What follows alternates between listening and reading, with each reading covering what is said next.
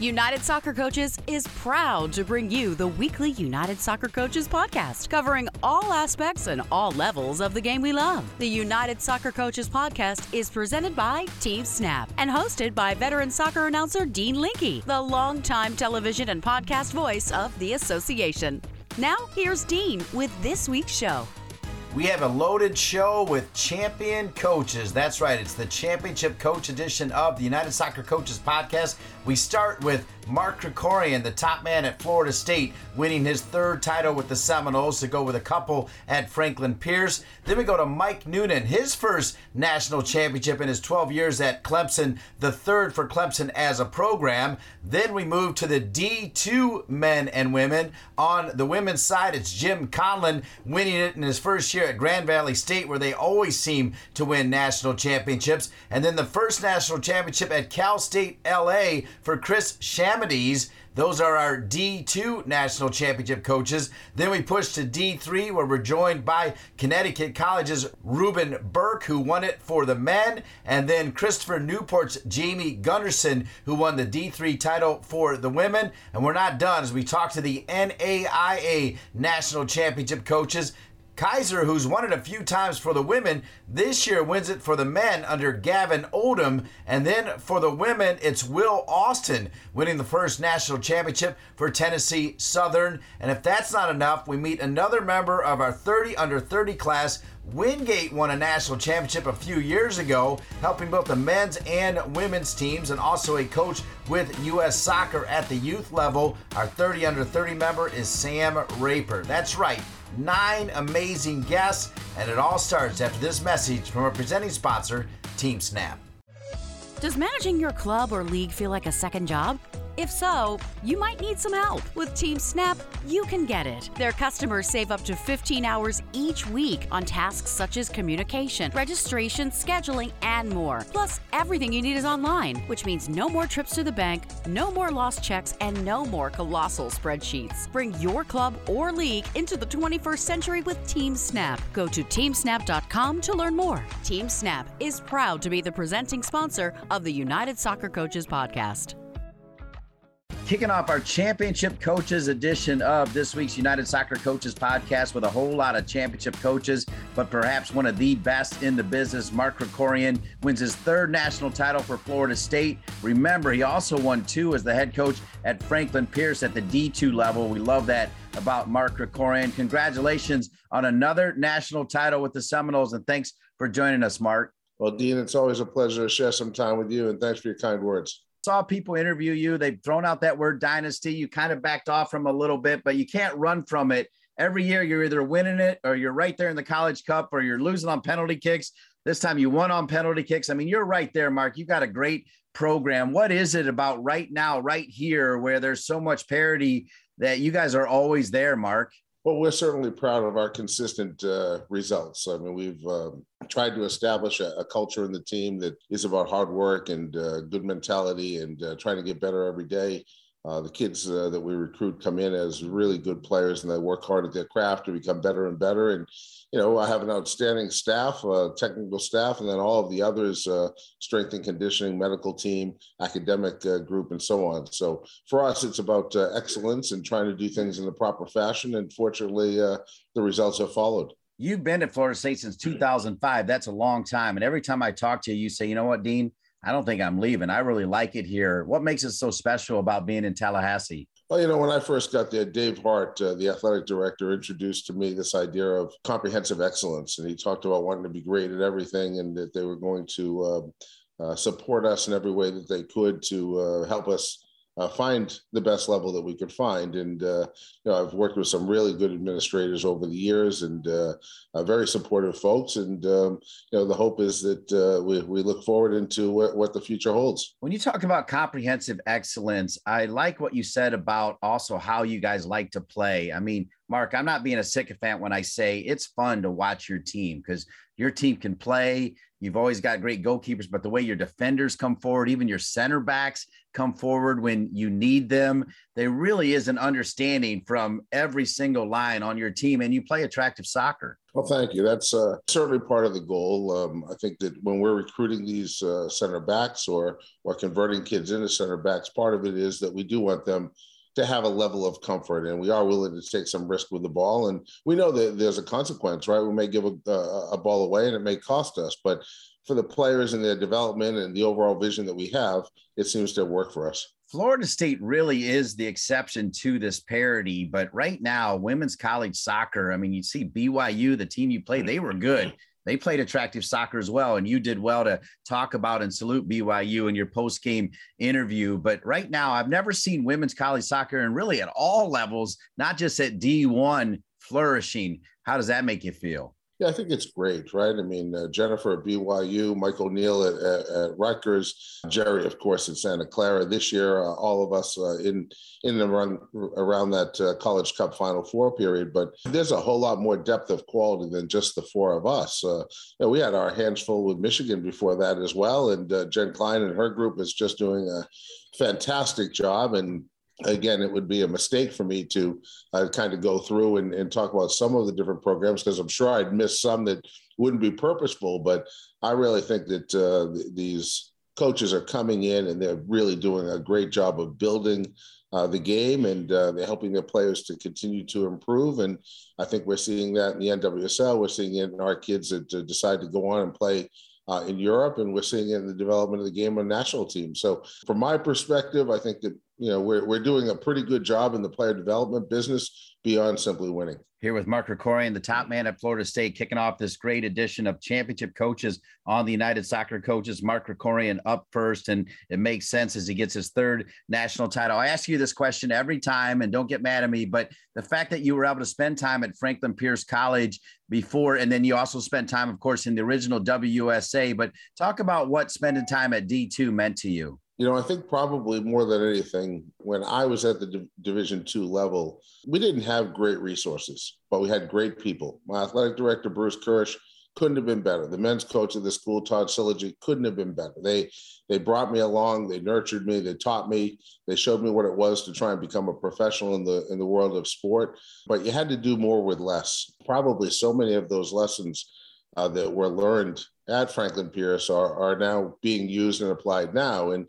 you know, for all of us as coaches, if we're not uh, learning uh, uh, along the journey, we're probably making a big mistake. And when I look back at uh, the Franklin Pierce experience, it certainly helped set what's going on now here at Florida State. So well said. You've often talked about the fact that players also help make coaches better. Jaelin Howell has a chance to do something that not too many players have done, a little bit more on the women's side, but uh, win back to back MAC Hermann Awards. Your team is bigger than Jaelin Howell, but obviously she is one of your showcase players. I, imagine you'll be with her in St. Louis if she can win it again. What does that mean if she can win back to back MAC Hermann Trophy Awards? Well, Jaelin's just uh, continued to grow and develop. She came in as an outstanding player, and you know her work ethic, her drive, her desire to become better is obvious. And uh, you know, for me, it's really easy to work with those players that come in with the intent of trying to get better every day. And uh, Jay has embraced all of the different things that we've thrown at her uh, leadership, leadership development, playing nice technical soccer, and improving her spacing, improving her technical quality with both feet. So, so there's really nothing that I look at that I think that there's a big gap with with Jay, and I think that when she goes into the next level, whoever it is that drafts her, wherever it is that she ends up, I'm pretty confident they're going to be happy with her. Her mentality is right, her work ethic is correct, and uh, you know now it's just a matter of them uh, giving her the information for how they want to play and how they're going to adjust uh, the way that uh, she'll interpret the game. But uh, very good learner, smart kid, hardworking kid, and uh, you know obviously has been very very important to our program. And you know we've had a lot of great players over the years. You know back in the day with Tiff McCarty and Casey Short and Toni Pressley, and you know then with Dagny and Carson Pickett, and you know so many kids that uh, went on following their career to Florida State to do great things. Never mind all the other international players. Janice came Cayman now the captain of Belgium and you know, we just keep looking and seeing our kids uh, around the world thriving and doing a great job. And the hope from my perspective is that we were able to help them in some fashion so that they could go on and, and live their dream. Yeah, I love your mixture all the time of great U.S. players like Jaelin Howell, could be a future six for the U.S. national team with incredible international talent. You made that a staple of of what you're doing there, and that's working for you, Coach. Yeah, I think that uh, you know there's a lot of great schools out there here in the U.S. that uh, are able to you know keep kids close to home or or different uh, opportunities and so on. So for us, we've been very open minded that uh, if the kid fits the profile of really wanting to be a great player uh, wanting to really embrace the academic piece, but also be a great community member, I think that we have a place for him. And probably no better example than Gabby Carle, right? Gabby was just, she won a gold medal, won the senior class award, just named academic All American, two-time Elite 90 award as the best uh, student in the in the College Cup. So I think that we have uh, a lot to be proud of. A lot of kids that have uh, just done an exceptional job on the field, in the classroom, and in the community. And uh, you know, there's sometimes bigger things than just winning. The winning, of course, you want, and it's important. But you know, watching these young women continue to grow in all aspects of life is uh, is fantastic. We'll close it out with this. You're always on the move, recruiting and looking for the next great player. Will your schedule allow you to be in Kansas City for this year's convention, or will you be on the move, Coach? Yeah, I don't know if I'll be able to be there or not, Dean. If I am, I'll look forward to connecting with you and sharing some time with you. But uh, right now, I, I'm not sure if I'll be there or not. I haven't looked that far down the road. What I can tell you is the one place I know I'm going to be is at the beach, relaxing. Well, there you go. Ironically, I'll end with this. On the 20th, I have to leave Kansas City to fly to this little place called Tallahassee to call Florida State Miami women's basketball. So if I don't see you in Kansas City, who knows? Maybe I'll see you right there in your backyard for the Seminoles women's basketball team. I know they had a tough loss against Florida yesterday, but they're always really talented. Yeah, you know, Sue Semrau and I are very good friends, and I got a lot of time and respect for her and the job that she continues to do uh, here in Tallahassee. And uh, I look forward to hopefully seeing you one place or the other, or maybe both. Congratulations on your third national championship at Florida State to go with two at Franklin Pierce. For my money, Mark Krikorian, one of the best coaches of women's soccer, really of anything as well. Mark Krikorian, you are the national championship head coach once again, and thanks for kicking off this week's United Soccer Coaches podcast. Anytime, Dean. Nice to see you. Happy holidays holidays to you and your family. Great to visit with Mark Krikorian, Florida State. He won it on the women's side. And with this recap from Cary, North Carolina, junior forward Isaiah Reid's goal just 27 seconds into the College Cup final proved decisive as the Clemson Tigers upended number two Washington 2 0 to win the 2021 Men's Soccer National Championship. The victory marked the Tigers' third national title, joining the 1984 and 1987 teams, and the first under head coach Mike Noonan, who just wrapped up his 12th season. Several thousand Clemson fans who made the four hour trek to WakeMed Soccer Park in Cary shouted out the final 10 seconds as the club piled upon one another. Clemson knocked off the number one, number two, and number four, number nine overall seeds on its tournament run. And with that, we welcome in the head coach of the national championship Clemson Tigers, our good friend Mike Noonan. Mike, how's that sound? Head coach of the national championship Clemson Tigers. Uh, it, it, sounds great, Dean. And like I said, we've been waiting 34 years in Clemson to be able to say that since the 87 team. And I've been waiting about 35 years to, to have my name associated with it. So it's, uh, it's a special, special feeling. Yeah, and the crowd was amazing. I know Friday night was off the charts, but even Sunday, outstanding. What can you say about your incredible fans? Early in the week when we got back from Oregon State, we did a really, really good job. Our administration and and uh, our social networks getting the word out, and we wanted to make Cary feel like Riggs, and I think we did that. You did indeed. The crowd was amazing. And I mentioned Isaiah Reid's goal, but a North Carolina FC goalkeeper and George Marks stood on his head, particularly on Friday night. What can you say about his play as you lead to the rest of your team? George was sensational. He was locked in for he was locked in all season, but he was he was super locked in for the entire run in the tournament. His play speaks for itself. He was without question the MVP of our run, and like in any sport that uses a goaltender, that you ride a hot, hot goalie, and we rode George all the way to the championship. And he's, you know, he's come so far, not just as a player, but as a young man and as a leader. And I think he epitomizes what this 2021 national championship team is all about. Pretty neat that he did it on a field that he was very familiar with. I think he's even played some NCFC games actually on that field. That's right. Yeah. He's uh, and we had and we had dinner on Thursday night when we arrived uh, at his parents' house. So I mean, it was a it was a homecoming of sorts uh, for George all the way around. And I knew as soon as we uh, as soon as we won the penalty kick shootout at Oregon State that it was going to be a special weekend for George. So this title was the seventh team national championship in Clemson athletics history, joining football as they've only got three. I'm just kidding. Men's golf and now three for the Clemson soccer program on a year where Clemson football was a little bit down. It was Clemson football and talking about soccer that really stepped up. Did you hear from Coach Swinney after and a bunch of coaches after winning it? Yeah, immediately after. I mean, we're a very tight community of coaches here at Clemson. By the time I got to the locker room, my inbox was full, and most of it were my colleagues here at Clemson, including Coach Swinney. And he and I have a running joke, and uh, now we got to break the tie, and we'll see who's the first one to be able to do that. That'll be fun to watch. And, you know, clearly you've built a powerhouse program there. And I know you're going to lose some players to the pros, as you always send a ton of players to the pros. But how's it looking for your returning team and your incoming recruiting class? Because we already got to start talking about repeating, coach. well, you know, we were uh, we were on the bus on the way back, and I was talking to our trainer about some of the things we have to do to take care of some of our players as we look towards next year. So, uh, yeah, we were uh, we had not necessarily turn the page, but we already have a vision of of what what's next. And uh, yeah, no, we're really really happy with our recruiting class. We've got eight kids committed. Uh, we'll have a couple more probably in February that'll come in as well. But when you build a program, you don't just build one team. And I think that there is a we have sus- sustained success for a long time. Uh, we poked our head through for a national title this year, but I think that we'll be competitive next year for the same things that we always are ACC titles and national uh, titles. You know, other great coaches like yourself, I'm thinking about like Sasha Cirovski and Jerry Yeagley, even his son Todd Yeagley, and even down the road, Carlos Somoano has said, you know what?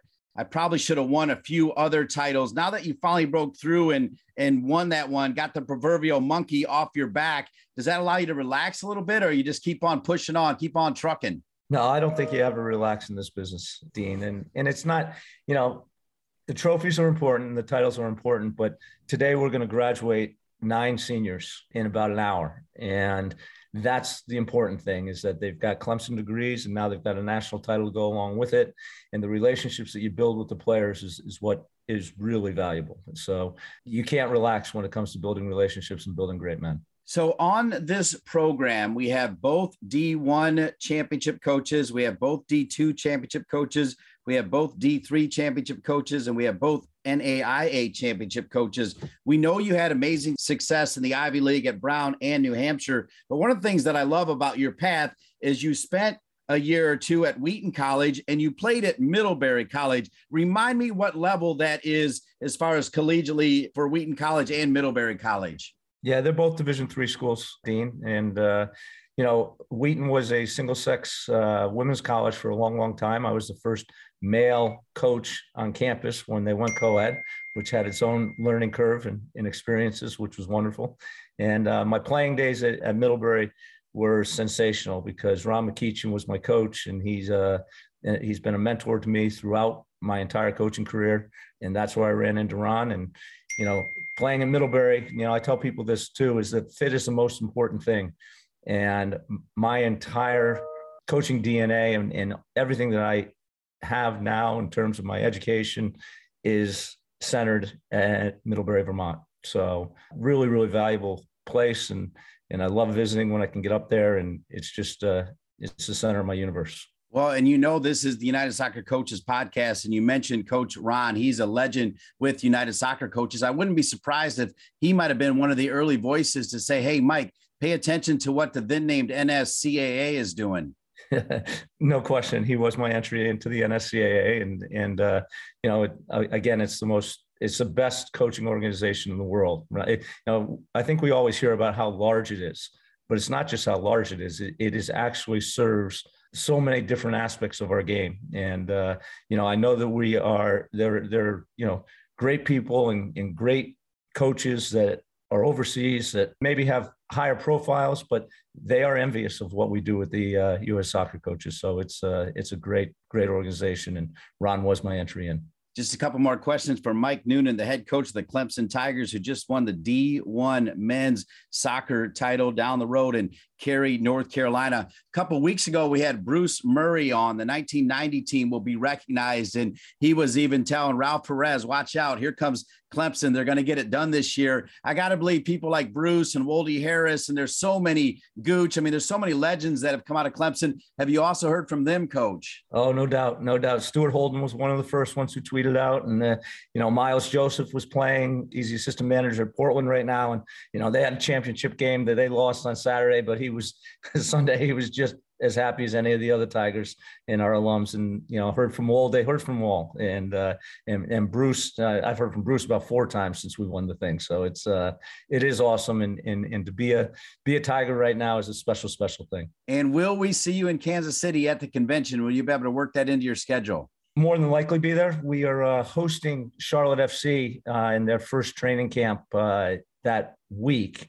So uh, I'm hoping to, to work it in. I was supposed to present, and unfortunately, I had to pull out of that because of my obligations with hosting Charlotte FC. But we are trying to get it in there for a day or two. That is super exciting. Mike Noonan, I know you've been knocking at the door. Now you've got it. You are the head coach of the national champion Clemson Tigers. And I know you're super busy. Thanks for slipping in here right at press time to make this championship coaches edition. Congratulations, Coach Noonan. Always a pleasure, sir. Thank you, Dean. And thanks for all you do for U.S. coaches and, and, and all of us who are in the college game. All right. Awesome, Coach. Thank you. Enjoy uh, your holidays and uh, hope to see you at the very least on Kansas City on Friday, where hopefully you're up there getting the coach of the year and I can shake your hand as you come across the stage. Well, I look forward to that, Dean. I think we'll be there for that. Awesome. And we're not done. When we return, we meet the D2 National Championship coaches for men and women on this week's United Soccer Coaches podcast presented by Team Snap. Come see us on Podcast Row at the 2022 United Soccer Coaches Convention in Kansas City this January. The convention is the ultimate event for soccer coaches and those who work in the game. Rekindle your passion through presentations, on field demonstrations, exhibits, and events for coaches at every level. Whether you're attending alone or bringing the entire coaching staff, there's no better place to learn, network, and experience all aspects of the game. Register for the convention before the price increases on December 16 to secure the best rate. And as a listener of this podcast, use the promo code POD22. That's P O D 22 at checkout and save an additional $40. Your registration also includes all of the recorded sessions so you won't miss a thing.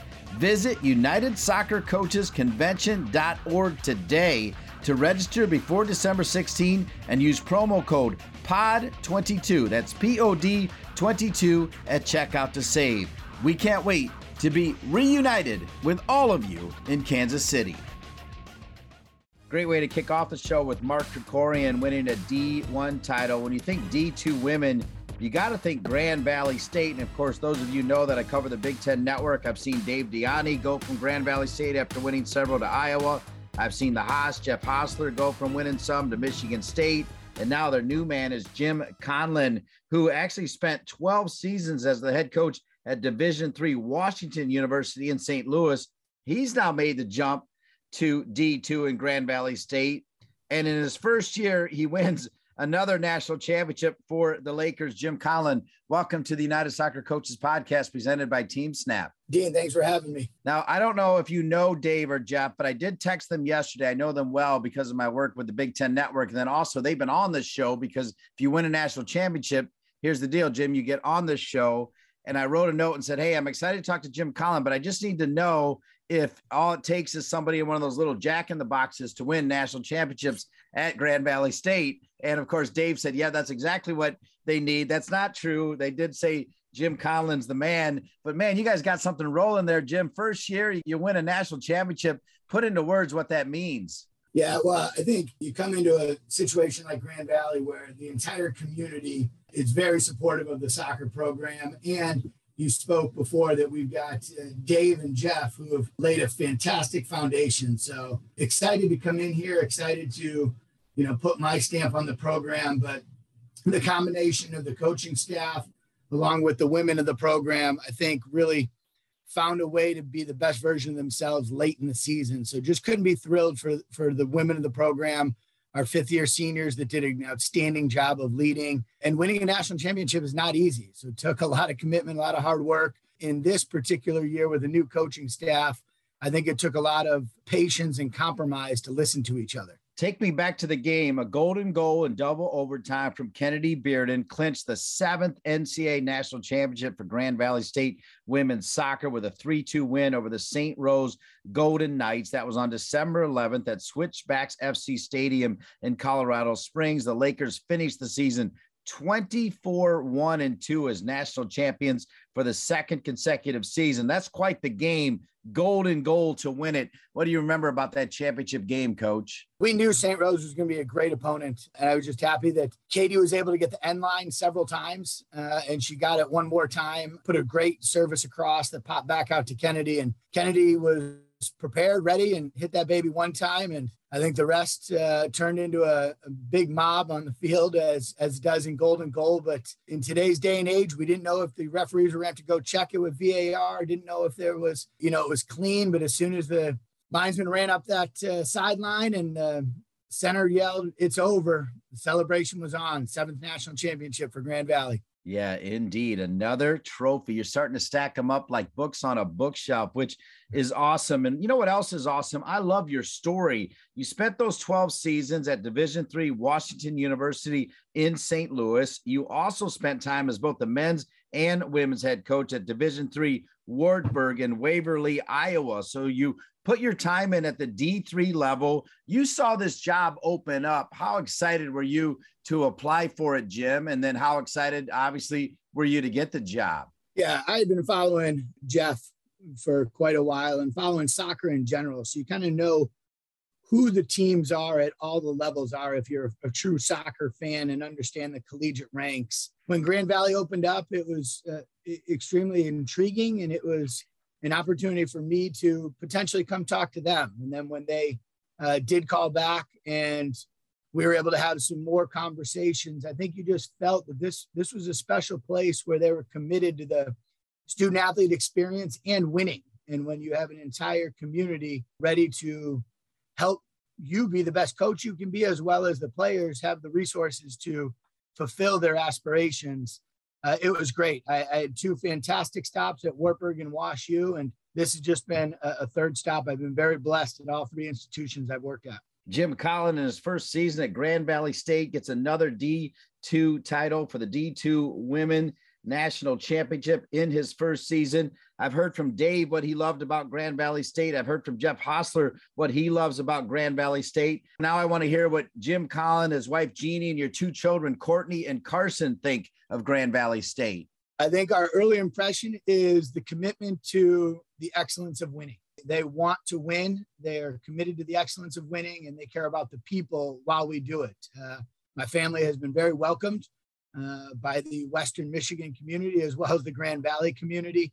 And I think the commitment to excellence and the commitment to winning makes this place special. So awesome. You win one. That means you got to try to win another one. But let's not even go there yet. Let's get to know you a little bit better. Where did you go up? I know you went to Loras College. Hopefully, I'm saying that right. I have no idea where that is, but tell us about where you grew up and how you ended up there. So I grew up in Evanston, Illinois, uh, Greaterland, Chicago area. Uh, ended up at Loras, small little Catholic school on the corner of Iowa, Wisconsin, and Illinois, uh, right along the Mississippi River.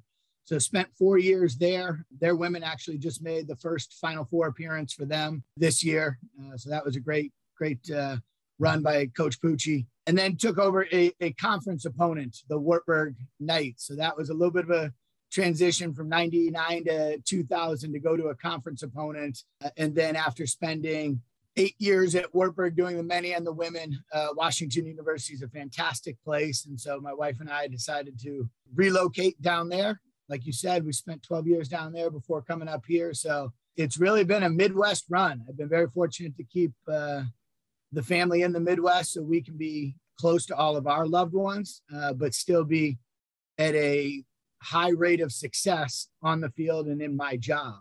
So it's hard to call soccer coaching a job when you get to mentor young people and try and show up every day to be the, uh, you know, put together a great experience for them. But I guess it is a job. So we've been able to stay in the Midwest. That's so true. And it's hard to find a higher rate than winning a national championship, by the way, as it's sitting right there behind you. I know this is an audio podcast, but the trophy is right over his shoulder, which is fantastic for sure. Jim, one of the great things about this show is, you know, Mark Krikorian opened it up. Now I'll have you and then the D2 coach that won the national championship, both D3 coaches, and then two NAIA coaches you spent all that time at D3, then to D2. Can you talk about how D3 prepared you and the level of soccer, and then how much better it is at D2 or what the similarities are? Some of the similarities are you, you've got high driven athletes at Washington University and at Grand Valley that want to succeed at the highest level. And, and the highest level at the collegiate ranks is the national championship, you know, the, the college cup, as D1 calls it. And so really it's a matter of motivating and finding a way to have each person give themselves to the program so the program can be successful. And so I've been fortunate where we had some really high achieving young ladies at Wash U, and equally, we've got some high achieving, high aspiration women at Grand Valley. The tactics uh, are similar. Uh, I had to take over a, a formation that they were accustomed to, but I wasn't fully accustomed to. So that's where that compromise of excellence comes through. Uh, speaking of excellence, although um, I got to be careful, I don't I don't want to be too much of a you know what kind of kisser, but Jeff Van Duzen, I'm so happy for him taking over as the CEO. And I kind of understand maybe you two have known each other for a little bit, or is it a new relationship that he just fell upon you? Tell me about that connection with Jeff Van Duzen. Yeah, that was a little bit where we fell upon each other. He was very familiar with the region the conference with his time at Indy. And then we happened to bump into each other and have a great conversation over at the championships last weekend. So it was great to see Jeff continue, you know, his tenure at impacting lives uh, throughout going from a coach to now the uh, highest administrator. I don't know if we're allowed to break out his title yet because he hasn't fully started. So I won't spoil that. But um, no, that's out know, there. That's public knowledge. Okay. So he's CEO, you know, going from from coach to CEO and impacting lives. So just you know, had a nice conversation with him uh, up at the Final Four, and and it went from there. Okay, yeah, he was super excited for me to have you on. And of course, I, you know, I told him, I said it's routine. I feel like uh, every year I know I'm going to be talking to somebody at Grand Valley State, and I will tell you this too, Jim. And the Grand Valley State people probably won't like it, but I told Dave DiIanni as I started to interview him, you know what, you belong in the Big Ten or at the next level. And then I told Jeff Hosler, you know, it'd be amazing if you ended up back at Michigan State. We're going to need you to stay put there a little bit and try to win two, three, four more. But you know, you did D3, you did D2. Let's say you win four or five. Would you be looking at uh, maybe what the D1 experience would be like? Yeah, I think you're always out there listening. Again, like I said before, I've been very fortunate to be at institutions that have really committed themselves to the student athlete experience and their personal excellence. So, if another institution that happened to be at the D1 level uh, called, I think I would listen to that. But right now, we are sitting here at Grand Valley committed to making this community the best version that, of themselves that we can. And, and uh, I'm excited to be here, but I, I would listen. Uh, that's for sure. So I'll just read you my text to go back to it. I said, David Haas, I'm having Jim Conlin on the United Soccer Coaches podcast as another Grand Valley State national champion head coach. At this point, I'm wondering if I should say, quote, a monkey could coach this team, laugh out loud. Obviously, I'm kidding and love you guys. What a program. Happy holidays. And Dave DiIanni writes back, Oh, that's great. Good job, Jim. Outstanding coach. And yes, it's appropriate to say since a monkey was hired in 2004 with no idea what he was doing, that is true. Happy holidays. Obviously, they're having fun, but kind of going back to following those two gentlemen, you've already answered the bell by handling the pressure of what they did by winning this national championship. That's got to be a huge relief. Yeah. I mean, it, you know the expectations when you come to Grand Valley. Uh, you know, I think we've heard our seniors say it over and over in interviews. We want the pressure. We want the expectation. Pressure is a privilege. And so uh, it, it is nice to have that privilege rewarded with, with the national championship in my first year. But like I said, I mean, Haas and Dave have laid a great foundation. We expect great things out of the people inside this program. And we'd be remiss to not mention Becca, who came with me from Wash U, but also Scotty and Annette. You know, Annette was brought in from Haas, and then Scotty, he's still the only one that has all seven rings, coming from Dave to Haas to myself. So I think when you've got that longevity where people truly care about the athletes and, and what we're doing here, it's exciting. It's very exciting around here. Speaking of caring, Jim Conlin, you know the United Soccer coaches care about college at all levels of the game. They care about youth and pro and every other level as well. What has the United Soccer coaches meant to you and your growth, Jim? It's meant the world from the licenses uh, very early in my career to serving on various committees um, to try and help you know the next group of coaches come up while also impacting the athletes across the country and continuing to try and be advocates in any way. We've got several great advocacies out there. I know uh, there was some buzz uh, last month about United Soccer Coaches trying to help the D3 championships maybe get a little bit of a different look that didn't go the way that the soccer fans wanted. So, uh, United Soccer Coaches is, is a governing body second to none in all sports. I talk to fellow coaches in other sports, and you just don't see a governing body that can help literally from the youth grassroots levels all the way through the professionals. So it's been a fantastic resource for me as a coach. We're hoping you winning this national championship means we'll see you in Kansas City. There's a really good chance. I don't know how the voting works, but I do feel like uh, usually the national championship coach is pretty close to winning the coach of the year, if not outright winning it. Uh, will we see you in Kansas City at the convention, coach? Yeah, we definitely plan on making our way to Kansas City. Uh, might even stop by St. Louis on the drive, say hi to some friends. But the the convention is a highlight of the year every year. Um, I think you can always put tools in your toolbox, and and there's so many great networking and educational opportunities at the convention that we we would be there for sure. Whether awards are given or not, it's just a, a, fantastic time of the year to go out there. And you know, we'll see. It's it's been a whirlwind of a fall. When you get hired on August 1st and move on August 4th with preseason starting on the 11th, uh, the family not even moving in until later in August. So I do have some boxes to unpack still. Well, I'll tell you what, I hope you continue to do it with that electrifying smile you have because it's an outstanding smile and it's a national championship smile. With that, the last question you talked about tools in the toolbox. What do you have coming back? What do you, how do you feel about, you know, I got to get that word repeat out there again. and in this case, it would be a three-peat, right? As you followed one up. What are the tools in the toolbox looking like for Grand Valley State for next year, coach? Yeah, we're excited about a, a, core group coming back. I think you look at it, uh, we've got a lot of goal scoring coming back, young person in the net, but we are going to lose some significant pieces. You know, we had some fantastic leadership in our fifth year seniors, as, uh, along with our non COVID seniors, I guess is the way you say it now. And so we're going to have some holes to fill. There's no doubt about it. Great attacker in Katie Barron, you know, uh, the National Player of the Year, Cecilia Steinwasser in the middle of the park, Abby Willer, All American on the back line. So we've got some holes that we're going to have to fill with all of those seniors graduating. But we've also got some young players that we're really developing into ready to step into a bigger role. So we're excited. We, we definitely feel like we're ready to reload, retool, and get ready for next year's run. All right, as we walk into holiday season, last question. No matter what holes you have to fill until middle of December, just about, you will be known as the reigning national champion coach and Grand Valley State. That'll never get old, right? Never gets old.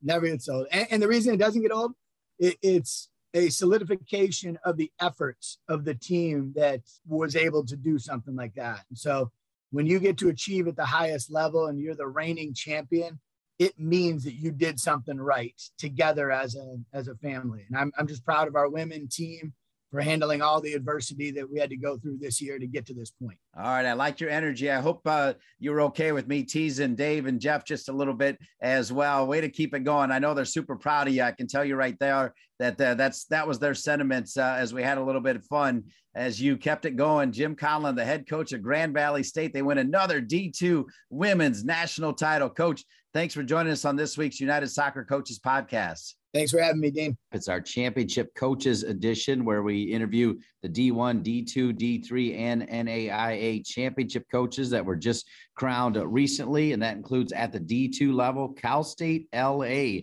now in his 18th season, just wrapped up his 18th season. Chris Chamides, who you might know from his time at Major League Soccer, but he's been at Cal State LA a long time, and he's the D2 men's soccer national champion. How's that sound, Chris? Dean, that sounds good. I'm happy to hear it, and I could hear it every day as far as that's concerned. That's how it should be. Talk about uh, your run. Tell us who you beat, uh, maybe from the Elite Eight on to take home the national championship. Yeah, the way we are organized in D2 is we have a super region that combines uh, many of the Western states, so Texas, Colorado, California, et cetera. Uh, we ended up facing some Colorado schools uh, early on. We had Pueblo and then had a very, very difficult match against Colorado Mesa. It's a very strong team, a very well coached team. We were fortunate to get through there in the overtime, and that allowed us to move on. And uh, we, we got to that Elite Eight and had had Pomona and, and we knew them from our conference and, and we're fortunate to advance in another tough game there and then got to the semifinal against Nova Southeastern, uh, which is uh, a team I had faced many, many years ago when I was in the NAIA in Florida, but happy to see them back doing well. They gave us all we could handle. We were fortunate to advance in penalties. And then obviously we faced the same opponent in the final as we did in 2019, Charleston. Fantastic. Charleston's always a tough out, so that's a big win. Talk about what it meant and the the celebration when it happened as you counted down those final seconds to get that national championship. Yeah, we, we had played a very difficult game in the rain and snow in Pittsburgh against Charleston back in 2019. And, and uh, unfortunately, due to the pandemic, we had no 2020. So this was the next go around since then. Um, and we, we didn't even have a spring semester to play uh, here in LA. So it was it was a really a long time since we had all gotten together. So to see those final seconds go down, to know that we had made it back and, and gotten another 90 minutes further and actually won it was was fantastic. Obviously, you love Cal State LA. I think for over 10 years you coached both the men and the women. Talk about that experience. Yeah, fantastic. I mean, we've had great teams on the women's side and great teams on the men's side. It, it was a certainly a big project, a, a big lift. Uh, I know when I arrived in 2003 you know, both the teams were were towards the bottom of the conference. I, I actually think we were in the coaches poll selected to finish last in both the men's side and the women's side when I got there. So we knew that there was a build that we had to go through, and it certainly took time. But we got the women's side up to championship level and, and got to the NCAA tournament uh, several times with them and won our conference, et cetera, and, and did the same with the men. And then it was just a matter of, you know, can we get more traction in the NCAA tournament? And it took us some time, but that's why it was so pleasing to get there this year. Chris, you like me spent time at Major League Soccer. I was the original director of communications and was with the Colorado Rapids. You spent time with San Jose and Chivas USA. Talk about those highlights and what it meant to your career. Yeah, I've been really fortunate. I've I've I've now worked with three different MLS teams. Uh, early on, it was San Jose. I think the first few days we were with San Jose Clash, uh, and then we transitioned to the San Jose Earthquake. So we're going back to MLS 1.0 there. Had a chance to move up in that in that in that team and got to director of soccer. Uh, was my my outgoing title there, senior director of soccer, and was part of the rebuild to to move that team in 2001. We had a worst to first kind of turnaround that time. That was the Landon Donovan days and Jeff Agoos and all those guys and Dwayne De Rosario and all that. And, and I was very much a part of the player personnel side on that uh, in that time. Uh, and then had a transition down to LA for this coaching opportunity uh, and, and did some work with Bob Bradley at Chivas USA for the first few years there and also with Preki in, in his first year. So put in, I think it was a four year shift in the end, which to be honest, was great because those four years, Chivas was a playoff team all four years there with names that I think we all would know now Jim Curtin, Jesse Marsch, Ante Razov, all those guys who are so many coaches in that group, you know, and and that even stems back to the old Chicago, Chicago Fire days. So there's a, a whole group there. Uh, and then now, the last three, four years, I've been working with uh, LAFC as well, uh, working with originally Bob and and John Thorrington, the general manager, and their scouting department, and and just being a consultant on the scouting side and working with their first team and trying to lend a hand there. Awesome. Chris no the head coach of Cal State LA. I used to live in Los Angeles in Westwood. Tell me where Cal State LA is located. Yeah, so we're about five miles east of downtown. Uh, so we're right off Highway 10 there where the 710 and the 10 meet if you know LA at all. So we're right smack in the middle of things. So it's a it's a chance to be very central in Southern California. We have players from many different parts of California, namely Northern California, but specifically Southern California, the most part. How about uh, your mentors? Who are some key mentors in your life uh, as you think about your career? Yeah, there've been so many. Uh, obviously, you know, I mentioned Bob Bradley earlier. He's someone that I've been around for a long time. He goes back pretty far into New Jersey days, and I grew up in Brooklyn, New York, and so there was some overlap there with the Union Lancers and playing against those teams and all that kind of stuff. And so when I was in San Jose, just knocking on on draft day on on the Chicago Fire table and talking to Bob about trades, and we didn't know each other, but we kind of got to know each other from there. And so he's certainly been someone that you know I watch how he works, I watch how he communicates, and you know have a great admiration for the stuff that he's done and and and the person that he is and the leader that he is. But also, you know, even before Bob, there was Jim Rudy, who was at University of Massachusetts. I went to grad school there. I was an assistant coach there. Uh, and, and, he was a very well established coach and, and someone who taught me a lot uh, in those first few years as, as I was cutting my teeth in coaching. Always loved hearing those great names as well. And I know this is the first title for Cal State LA on the men's side. Is it the first title for any sport, Cal State LA, or have they won in other sports? Do you know? Yeah, I mean, I don't know at all. I, I, you know, we've had a lot of great track and field athletes who have won some individual stuff, um, but I think it's the first team championship since like 1981 or something like that. So wow. it's crazy. Yeah, it's crazy. So we're super proud. And then talk to me about you played at Lafayette. That was D1. Talk to me about the level of D2 because I've heard there's a lot of D2 teams that can take care of some D1 teams. That's the standard that I've been told about. I mean, I would agree. I mean, obviously I'm biased, but you know, I, I think the, higher end of Division Two. I mean, these are really well put together teams and there's some players that can do a very good job across any level in, in the ncaa um, so we've had many players who transfer to us let's say from division one schools or whatnot and i think it's like any organization if you do good work day in day out the word gets around and, and, and players feel like hey if i want a good experience a real experience that cal state la is a good place to be so we've been able over the course of years to attract a lot of you know serious ambitious student athletes and and and that's helped us to create really good teams and play some good football every now and then. Finally, I was really excited looking at your bio to see that uh, you've got your license with U.S. Soccer, but you've also put in time with United Soccer Coaches. This is the United Soccer Coaches podcast. What has the organization meant to you? And then when you're done, let us know if you're going to make it to Kansas City in January. Yeah, my intention is to be in Kansas City. Absolutely. We're, we're super proud and happy to be a part of the United Soccer Coaches, you know, and, and, and I've been there for for many many years including when i graduated lafayette and uh, you know we're trying to splice together a couple of bucks to get out to the convention and and and you know sharing a ride with someone to get to philadelphia and sharing a hotel room and you know and i didn't have a dollar in my pocket trying to start the college career the co- college coaching career. And you know i think all young coaches are trying to get there that way in the beginning uh, and then eventually, slowly but surely, you start going back there with a little bit of a budget. So it's been really uh, exciting to be a part of this, to grow with it from a coaching perspective, and to see all the colleagues, you know, doing well, and every now and then celebrating their successes. And maybe this is our chance. So we're super proud. Yeah, I might even see you up on the stage on Friday night as the coach of the year. We'll wait and see if uh, we're shaking your hand up there. As uh, looking forward to that. Always on the awards banquet on Friday night. Chris Chamides, the head coach for Cal State LA, the D2 men's national champs. Thanks for being on this edition of the championship coaches for the United Soccer Coaches podcast. A real pleasure, Coach. Thanks, Dean. Good luck to everybody. Appreciate the good luck, but this is the National Championship Coaches Edition, so it obviously took more than luck to get to this point. We've already met the D1 National Championship coaches, the D2 National Championship coaches. When we return, we visit with the D3 National Championship coaches for both men and women. This is Dean Linke with a quick message from United Soccer Coaches College Programs Department.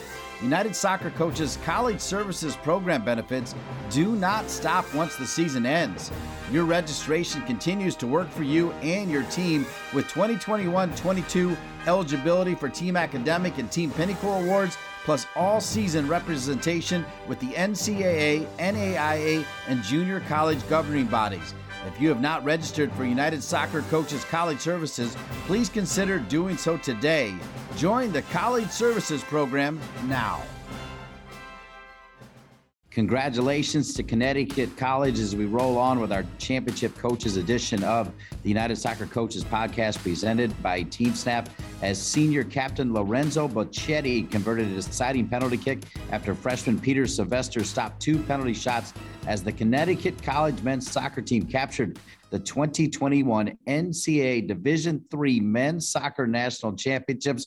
That was just a week or so ago at University of North Carolina Greensboro Soccer Stadium. We're joined by their fine young head coach Ruben Burke.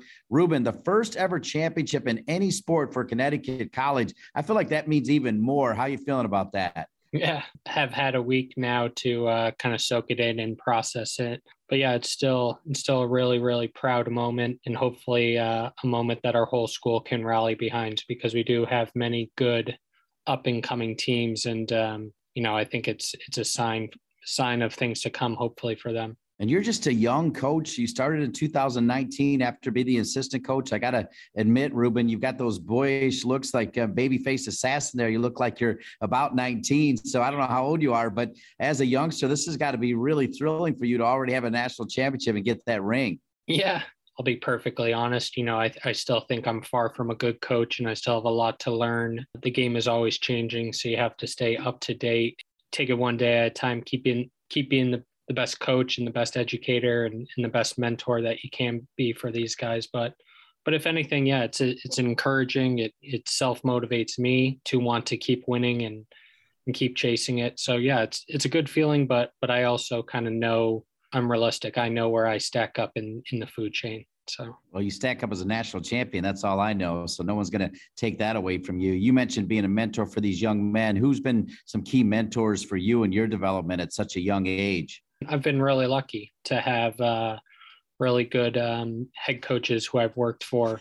Sean Griffin at Hobart, Marco Koolman at the College of the Holy Cross, and then Ken Murphy, who was the the previous head coach here. And I think a national championship is an accumulation of many, many hard, hard uh, working years. And Murph really got the ball rolling, really put Con as a formidable team on the map, and and I was lucky enough to um, take over the reins and and keep the ball rolling from what he had done. So learned so much from all of those guys, and I think anytime that you become a head coach, you you know you try to put your twist or your flavor on things, and um, you know just been fortunate. Remind me where you played because I feel like you also played and got your master's. If I'm correct, if I'm wrong on that, you can correct me. But don't you have a master's as well? Remind me where you played. Yeah, I, w- I went to a small school in upstate New York, Hobart and William Smith, a Division three school, and then um, then I grad assisted. I did my MBA while assisting coach at Alfred University, a school in the Empire Eight, also upstate New York. So did a combined six years of Division three in um, in New York, and then um, my home is uh, Greater Boston. So I transitioned to Holy Cross uh, after grad school the William Smith, a part of that Hobart and William Smith, mm. Aliceann Wilber, who's a legend with United Soccer Coaches. Did you ever cross paths with her? Yeah, you know, typical liberal arts school. Both soccer teams are very close. Uh, the sports teams in general are really close, and we watched William Smith play, practice, and play many, many times. And and uh, yeah, the culture that they have and the winning mentality that they had was uh, definitely something that I picked up and and um, noticed and, and stayed with me. Let's put the spotlight on Connecticut College. Where is it located and what makes it so special? New London, Connecticut, which is right on the ocean, equidistant between New York City and Boston, uh, roughly an hour and a half from each. Campus is beautiful. A lot of the dorms overlook the ocean. What makes it unique is it's a very high academic school. These, you know, these kids get a great, well-rounded experience in the classroom, most importantly, and they're part of the NESCAC conference, which for men's soccer, I'm sure for other sports as well, has been a very formidable conference where you're playing some of the best Division three athletes on on a weekly basis. So, getting a top liberal arts education, getting prepared for the real world, excellent uh, internship opportunities, networking opportunities, relationship with your professors, and then being part of a conference that really prepares you and and challenges you for the national tournament. So I think I think um, it's a great student athlete experience here. All right, walk me through from the Elite Eight on. So you get to the Elite Eight, walk us through who you beat and then who you beat in the semifinal game, and then walk us through that championship game. Talk us through the those three games. Elite Eight was a team that we had already played twice. Tufts University, uh, the defending national champions. It was in some ways the rubber match because we had beat them in the regular season. They had beat us in the conference tournament. Both teams knew each other inside out. I think the best way to describe the game, both teams took their gloves off and and, and just went for it. Uh, very high scoring game. Both teams loads of players that could create chances. Uh, both teams very confident, not having lost in a while. So, yeah, that game was a bit of a roller coaster, a bit too opened.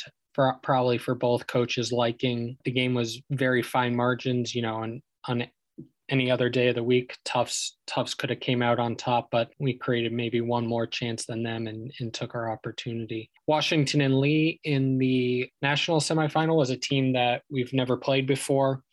Kind of an interesting matchup in the fact that both teams had never been to the final four before. So two teams pretty young, hungry, up and coming. Both teams similar in the sense that had a lot of different options or a lot of different players that that could score their goals. I think I think Washington Lee had three All Americans, which um, which is a testament to their program. But typical semifinal game was cagey.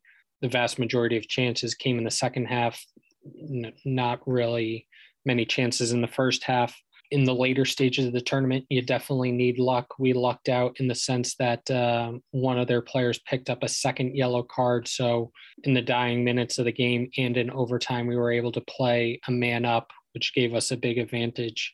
Ultimately, we worked the ball out wide. There wasn't pressure on the ball out wide, so we were able to get a free cross in.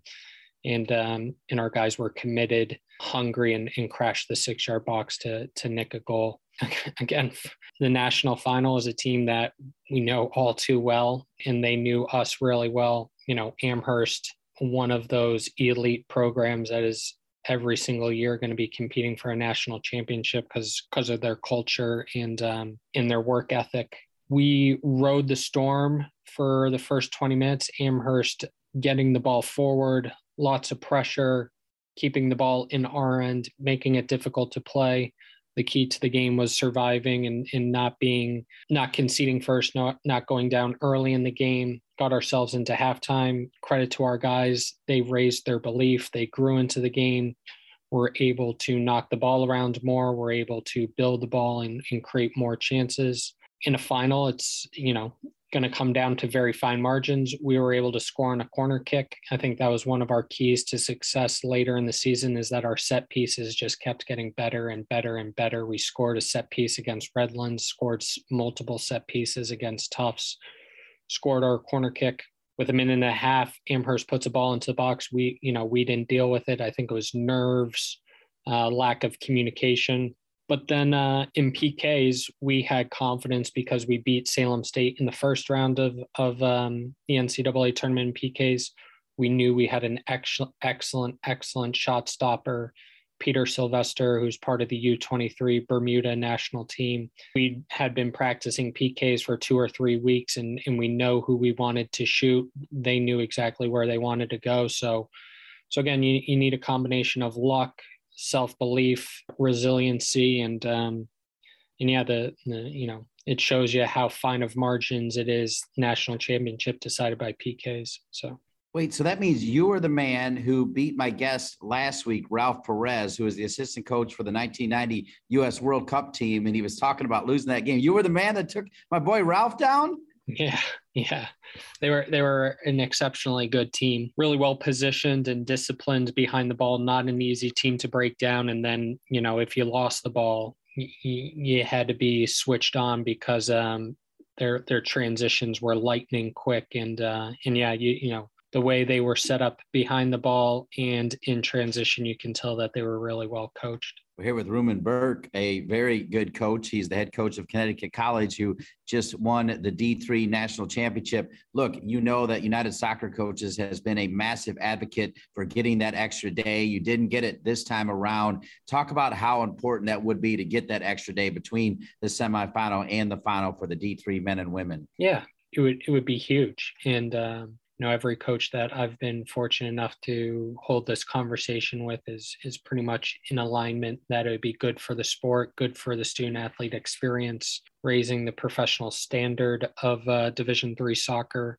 Everyone, for the most part, is in agreement. So I think if if we keep advocating for it, hopefully it will come. But yeah, I think you want the two best teams in the country to be their healthiest, to be in a position where they can play their best soccer on, on their most important day of the season. As we wrap up our time, I see the old NSCA logo behind you with All Americans there in your office, now known as United Soccer Coaches. I know that uh, you've had some courses with United Soccer Coaches. As you think about the association, what has it meant to you and your development as a young, excellent head coach? The support and uh, learning that I've got with United Soccer Coaches has has been paramount. I've been fortunate enough to do my national diploma and advanced national. I'll be looking to do the premier either this year or next year, and not only just the quality of the content and and the thinking that you're asked to do and and analyzing the game, but also the people that you meet and the relationships that you build. And you know when you're surrounded by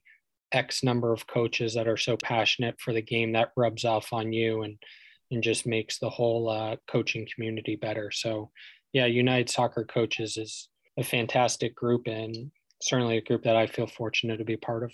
Two more questions for Ruben, and one is: Will we see you in Kansas City at the convention? Yes, most likely, yes. All right. And we may even see you up on the stage winning the National Coach of the Year. That often happens when you win the national championship. That'll be cool to be able to shake your hand up there. And finally, Ruben, uh, as such a young man that has dedicated a lot of your time to soccer, what are some things you like to do away from the soccer field? Let us get to know Ruben Burke a little better. Really enjoy traveling. Try to go to as new uh, as many new places as possible. It was much easier doing during uh, pre-COVID been fortunate enough to be gone to um, Central America, South America, Asia. I uh, really enjoy reading, uh, spending time with family. I'm an avid golfer, not a good one, but I enjoy golfing. Like most young coaches, really passionate about the game, and anytime there's a game on TV, I'm you know guaranteed to be watching it. All right, awesome. Certainly uh, enjoyed getting to know you. You're a guy I want to hang with. I like your style, man. You're nice, calm, cool, and collected. And like I said, you still got that baby face, man. Don't let anybody take that away from you, man. That's uh,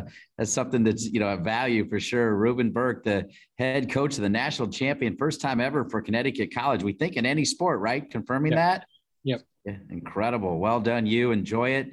Enjoy your holiday, and hopefully we'll see you in Kansas City up on that stage. Awesome. Thanks so much, Dean. I appreciate it. Thank you. Rolling on with our championship coaches episode of United Soccer Coaches podcast. We're sticking with D3. We move to women, where Christopher Newport, led by Jamie Gunderson, are your D3 women national champs. And Coach Gunderson joins me now. Coach, welcome to this special championship coach edition of the podcast. Thanks for having me. That sounds pretty good, right? Christopher yeah. Newport, your Division Three national champs. Definitely. That sounds spot on there do me a favor walk me through your elite eight games and your semifinal and final games walk me through those games what happened uh, what took place as you moved on and won that title yeah so we traveled to case western for the 16 and elite eight match we played trinity in the first one and then got past them then we had to play chicago in the elite eight match and we scored in the first five minutes of the game and then like right before halftime so we're up two nothing at half chicago is doing a great job of creating chances but then my mindset kind of to the second half is kind of manage the game and just make it really tough for Chicago to score any goals. Because at that point, I didn't think we needed more than two to win the match. And then just broke it up in 15 minute increments and just kind of navigated it from there, win those, those 15 minutes each time, and we'll win the match. And that's what the girls did. And they fought really hard. And Chicago, again, tested us throughout that whole second half. And we weathered the storms when they came. And they got the one goal late. And we hung on and moved on to the next one and then get to the final four. All those teams were tough teams. Didn't know a lot about Loras going into the match just because we just don't see those teams very often. However, I had film on them, talked to a few coaches, and they were big on set pieces. So we knew it was going to be a match of, you know, defending a lot of set pieces, corner kicks, long throw ins, every free kick they had. They're going to dump it in the box and have a bunch of numbers forward, thrown forward. And that was their game plan going forward. So just made sure we were disciplined as a team, just saying, you know, just win these moments. And then I felt like we were going to create chances with their system that they played, being that it was pretty kind of old school in the mindset they played a sweeper stopper system. So didn't really get to see that very often. But then we had a few chances, didn't score them they had a few chances and then made a little bit handful of adjustments at halftime. And then i thought we handled the second half really well. And then you know we didn't score so we go to overtime. Scoring the first gosh two minutes of overtime i think. Remember richie gets a ball from sarah real on the right side. She goes down and has great pace, gets beyond. Her player, plays a cutback ball across the face of the goal, and Riley Cook does what she does and has a really good finish and created a really good separation in that moment. And so that catapulted us to the finals. And then TCNJ, you know, can't speak but great things about them and Joe, how how his career has gone. Again, you know, he's kind of been kind of one of those legends in the D3 world, has over 550 wins in you know, a couple national championships. And so he's been on that stage and that team has been around for a long time. And kind of oddly that we haven't played them in my kind of eight years, nine years now at CNU. So kind of surprising that it took that long for us to play each other, but knew that program, felt confident, you know, with that game plan and how we attacked them and slash defended them. And I thought we were great all game. And, you know, they had a couple chances that they could have put away, but I thought we showed up and played really well from the start of the kickoff to the end of the game. We scored pretty early off a corner kick. Riley Cook serves one in. Sarah Smith taps that in on the back post kind of run. And then we get a PK in the second half with about maybe 20 minutes ago. And then from there, it's just again managing and killing the game essentially.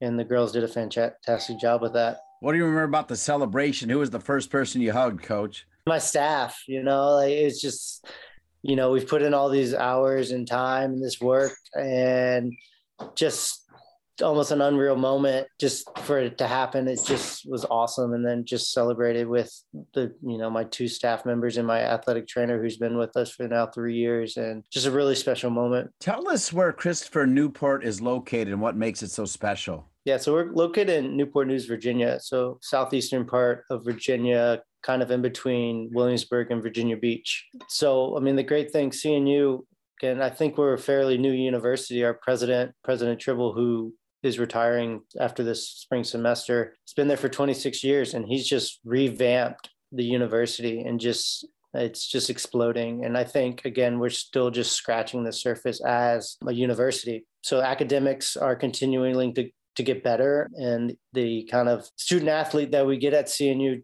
again, I think the academic piece, and then you add in now competitive athletics just makes for something that can be really special. Another thing that we pride ourselves on at CNU is that you can do more than just soccer or academics. You can have that holistic lifestyle that you're looking for. You know, we're a community, everybody's there to help you. So, again, if you need help, the professors, staff, you name it, will be there to help you and get to where you're whatever your end goal is. And if you look across the board, I mean, most of our athletic programs are ranked in the top 25. And again, I think that's hopefully this is the kickstart for me breaking down that door or, or, barricade, whatever you want to call it, to winning a national championship. We had a couple close calls in other sports, and now hopefully that again shows that we can do it, you, or you can do it. So hopefully that now again gets other programs winning national championships. Now you've proven it. I want to get to know you a little bit better, though, Jamie Gunderson. As you said, you've been there eight or nine years, but tell us where you grew up, where you went to college,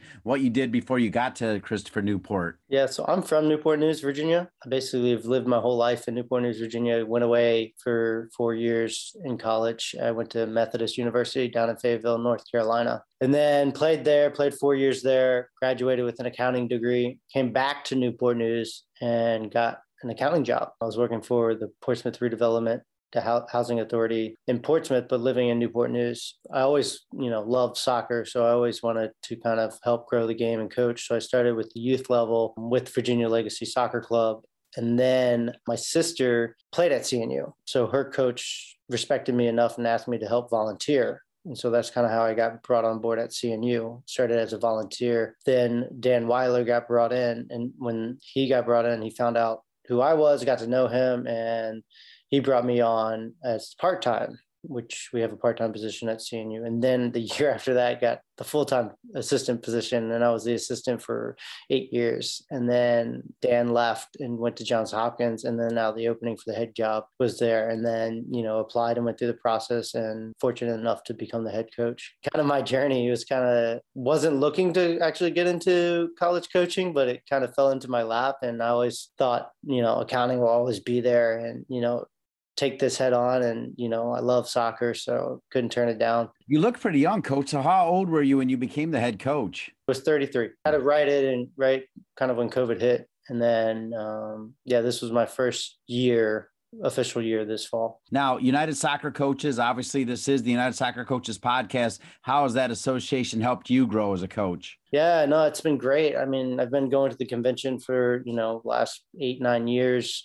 And again, just always learning and from others and love the convention and seeing what other people do and, you know, tweaking it a little bit for what our level is or how maybe just the culture things and how to communicate and things like that. So again, the, the organization has definitely helped me in those areas and continuing to grow. Now, tying it back to Christopher Newport, you did a great job breaking down where it is and what makes it a special community. You also did a great job saying what United Soccer Coaches means to you. They'll probably recognize you as well for the great work you do. Who knows? You could be the coach of the year, and I'll see you up on that stage on on Friday night. That'll be pretty neat. But when you got back to Christopher Newport, how was the reception from the university and from your administration? Uh, it was amazing. Unfortunately, we got back pretty late Saturday night, so didn't really have too much, right? We just kind of dropped our gear off. But Sunday, we do a kind of a Christmas lighting the lawn ceremony is what we called it. And, you know, we got recognized there in front of a thousand, a couple thousand people. So really special moment for the girls to just be up on stage and the president just talking how great they are and just acknowledging them. And again, uh, I'm just so proud of them. And, uh, you know, these are memories that they'll have for the rest of their lives. As we close, and you already said a couple coaches that uh, you know were there along the way, and as you took over, but are there some key names, maybe assistant coaches, mentors, or whatever that helped you get to this point where I can actually say Jamie Gunderson, Christopher Newport are the D three national champions? It's kind of funny. I still play kind of for a USL two team in the summertime too, but um, you know, growing up Dave Junty was my club coach day in and day out. So learned a lot of a lot of valuable lessons through those those years growing up. And then when I got back and started coaching club soccer, Steve Shaw, who used to be the men's coach at CNU, Justin Chesum, who's now the head coach, who was the assistant coach when I got brought back, and Dan Weiler. I would say those kind of four coaches have definitely kind of molded and mentored me into the coach I am today and kind of owe a lot of that to them for especially Dan Weiler bringing me on staff and taking a chance on me. And then from there just now where I'm at which is again something that didn't expect to happen but really really proud to be here and really happy that we are where we are with the program. Well said. Christopher newport their nickname is? We're the captains the captains. The captains get it done. They are your D3 national champions on the women's level, led by their head coach, Jamie Gunderson. Thanks for being on this championship coaches edition of the United Soccer Coaches podcast presented by TeamSnap. Appreciate it, Coach Gunderson. Yeah, thanks for having me. All right, it was a pleasure. When we come back, we'll meet the men and women NAIA coaches from Keiser, Gavin Oldham, and from Tennessee Southern, Will Austin, after these messages. United Soccer Coaches Advanced Diplomas have long been regarded as an excellent way to expand your coaching knowledge, advance your career, and improve your players' development. Now, with our blended format that incorporates online and in person learning, coaches with ever demanding schedules can earn their diploma in the most time friendly way possible. Visit unitedsoccercoaches.org slash advanced diplomas for more information. Welcome back to our championship coverage on this week's United Soccer Coaches podcast presented by TeamSnap. One of the great things about United Soccer Coaches is they pay attention to all levels of college soccer, including the NAIA, where when you think about Keiser, you got to think about the Dunnyway, Matt Dunn. He's won a ton of championships for the women at Keiser, but guess what?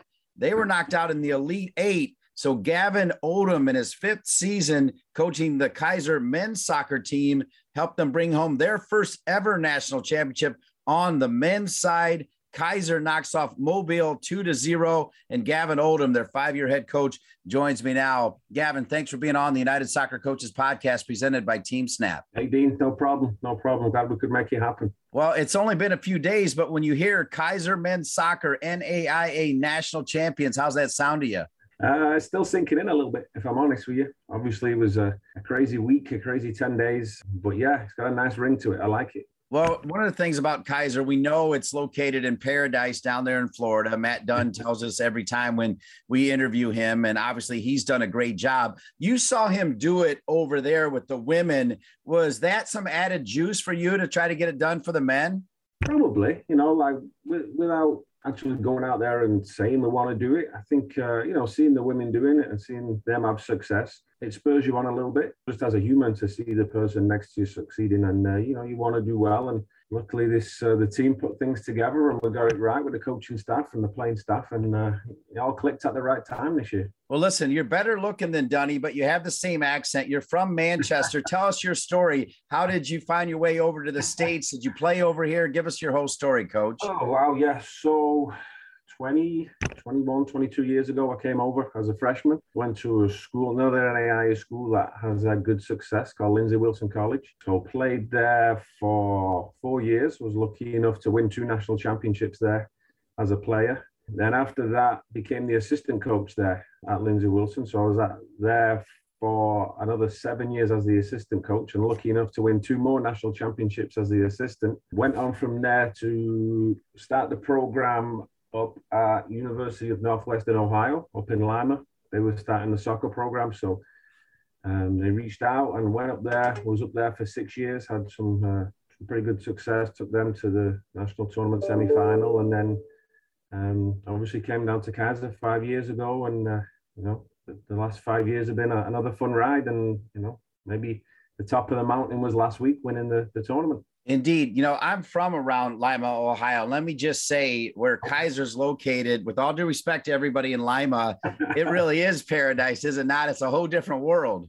It is. It's completely different. And I've got a lot of good friends still up in uh, Northwestern Ohio area. But yeah, they're always teasing me about, I don't know why you left. I can't, you know, I can't understand the move. What are you doing going down there? And, uh, but it is a different life. But a lot of good people up there I'm still friends with for sure if I remember correctly, Northwestern did win a national championship. It might have been on the men's side as well. Maybe it was the women. I'm not sure. Not that long ago, right? The women's, the women's team won it. Yeah, maybe 2014, 15, somewhere in there. Yeah, I was the men's coach as well. I tease Dunny all the time. I'm like the, the good luck charm for women's soccer whenever you bring me on because the women's soccer go and uh, get a national tournament. Same thing happened at Lindsey because their women's team won it a couple times while I was there too. So yeah, maybe the women's coaches just need to hire me as a men's coach. And uh, yeah, I'll tell you what, there's yeah, there's a lot to be said for that. Remind me who the coach was on the women's because we had him on the podcast actually.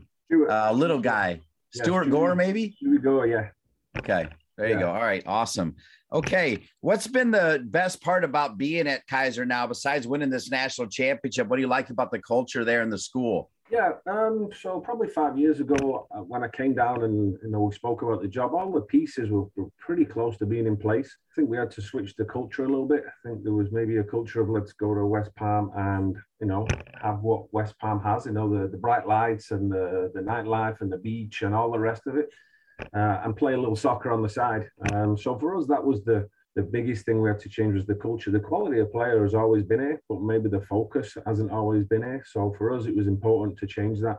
And when I say us, I'm you know I'm encapsulating the the, the coaching staff. Sam Sam McNull's been my trusty assistant for the last six or seven years from up in Ohio. He came down here. We actually played together at Lindsey for three years. So we've known each other for a long time. And a big part of, of what we did here was the culture. The players we felt like was no problem. We could get them the place kind of recruits itself in essence. But the culture was the huge thing we had to turn around. The school's a go-getter school. You know, they, they want to win, they want to be competitive at the national level. But, you know, the, the culture was something we felt needed to be adjusted. And uh, thankfully that that's happened. All right. So walk me through your tournament run obviously there's a lot of games and tight windows and you might even need to review your notes a little bit uh, because it probably was a blur but talk about your tournament run and maybe end with i know you got a couple players that are either all americans or made the all tournament team that really did some great things but tell us who you beat that in your last three or four games we were ranked pretty high so we were uh, we hosted the opening round. We played Florida National here at home, who had actually beat us earlier on in the season at home. So I was kind of nervous about that game because they're a, I don't even want to call it a banana skin game because they're a good team. And so was nervous about that. We uh, we beat them 2 0 and then turned around the day after, or sorry, with a day break and played Dalton State. um, who had beat they beat Tennessee Wesleyan the same day we played uh, Florida National. We beat, though, beat them 3 0. And then you have a week rest, and then you go to the final site. So, final site, we played Missouri Valley on the first day, defending national champions, and we beat them 3 1. Get a day break, and then we played the number one team in the nation, who was Central Methodist and hadn't lost all year, beat those 4 1. And then into the national final, we played Mobile, who we played, I think, that was our fifth time that we played them in the last calendar year. We played them in the last opening round the year before, and they're always a good good team. We're me and the, the coach are good friends. We're both from Manchester, so it was kind of we was joking around about you know who was going to take it because I'm a United fan, he's a Man City fan, so there's a little rivalry between us anyway. And yeah, managed to to take care of business two 0 in the final, and um, yeah, great experience, of course two second half goals and talk about some of the players that have received some national acclaim uh, during the season and after the season. A couple second half goals, one from an Italian the name of Luca Malvicini. He opened the scoring. I think it was just in the start of the second half, maybe 50th, 55th minute, somewhere in there. And then the uh, the dagger was like in the 88th, 89th minute, right at the end. They were pushing to try and equalize. We, you know, we got one uh, from a Swedish striker by the name of Elias Jazim. As far as tournament, yeah, we had three or four guys off the top of my head that were all tournament. Cristobal Molina, who was national tournament MVP, he was an All American. Um, had a great season. He's done really well for us. He's been here four years. It's been fun to watch him grow. You know, came in as a 18, 19 year old who knew everything. Uh, didn't want to be told what to do. He was a central midfielder, and you know we kind of had to mold him a little bit. We converted him into a centre back last year, had a great year last year, had a really good summer with his summer team and came back and, you know, finished his uh, career here on a high. As obviously national tournament winner, MVP, first team All American. Lucas Jacobs had a good good year for us. He's uh, I think a two-time first team All American already. So he picked up another first team All American award. And then we call him Nano. His name is Alejandro Valera. He picked up our tournament honors and also uh, second team All American award too. So good group of guys, good group of guys that have been with the, the program two, three, four years, and uh, you know we'll get a couple of them back next year. So it's you know it's positive. See, one of the great things as well, Coach, is I understand you also had your family there. We like names on this show, so tell us about your family there celebrating that national championship. Yes, so wife for 15 and a half, 16 years. So uh, yeah, she was there. The three kids were there. Jace, who's our oldest, and we've got twin daughters, Ella and Isla. They were, they were all there at the national tournament, all run on the field at the end and able to give them a big hug after the tournament. And uh, yeah, it was special. That was a special, a special moment for sure. All right. And special enough to maybe also tell us your wife's name or not that special? Uh, did I miss that? Sorry, honey. Her name is Danielle. Danielle uh, All right, perfect. I love it. Way to have a sense of humor with it as well. We're here with Gavin Odom, who's the head coach of the Keiser men's soccer team. After seeing the women win several national championships over the last several years, it's the men's turn down in Keiser to get their first national championship, probably the first of many. As you heard Gavin Odom say, he won two titles at Lindsey Wilson as a player, two titles as a coach, and now he's the top man for Keiser, and they get the championship. How, do you rank them? I mean, is this number one or was it pretty cool win winning as a players? I mean, it, can you put this in perspective for me?